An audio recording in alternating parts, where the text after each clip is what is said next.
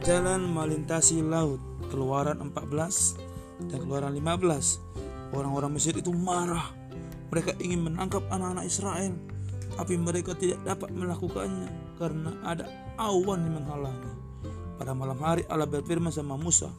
Ia menyuruh Musa angkat tongkatmu Musa ke atas air laut. Allah berfirman ia akan membuat jalan melintasi laut merah itu.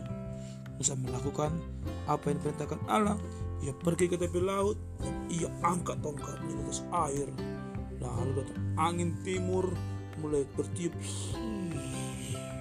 Tiupannya kencang sehingga sepanjang malam angin itu menumpuk air di dua dinding yang tinggi. Jadi ada jalan dibikin di musim angin, terus ada ada terbentuk satu jalan kering. Ada dinding di kiri kanan, ada dinding di kanannya. Tinggi airnya Anak-anak Israel berdiri di pantai sambil mengamati. Uh, mereka melihat bagaimana angin membuat sebuah jalan di antara kedua dinding air yang tinggi itu. Akhirnya Musa menyuruh mereka untuk terus berjalan.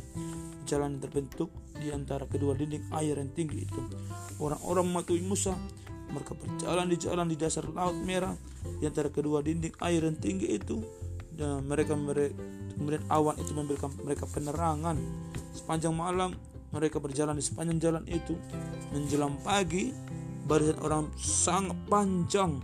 Jadi telah, mereka telah menyeberangi laut merah. Mereka aman di seberang. Ini mereka nah Firaun melihat jalan di antara kedua dinding air yang tinggi itu. Firaun melihat orang orang-orang berjalan di ih lalu katanya ayo kita jalan juga di jalan di lewat laut itu dibilang. Jadi Firaun di pasukannya ayo kita kejar mereka memacu keretanya ke dalam ke jalan laut itu. Firaun dan semua bala tentaranya mengejar anak-anak Israel. Anak-anak Israel berdiri di seberang.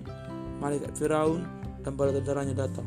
Lalu Allah berfirman sama Musa, Hai Musa, angkat kembali tongkatmu di atas laut merah itu.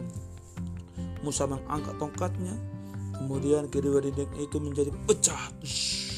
Serentak keduanya berhempasan yang hebat sehingga air menutupi jalan itu air menutupi Firaun dan seluruh barang tentaranya mati. Mereka tenggelam di laut merah.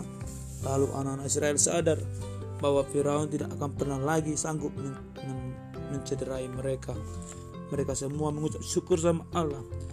Maryam kakak Musa memainkan rebananya sementara mereka semua menyanyikan puji-pujian sama Allah. Mereka menyembah Allah karena mereka sudah diselamatkan oleh Tuhan dari bangsa Mesir. Amin.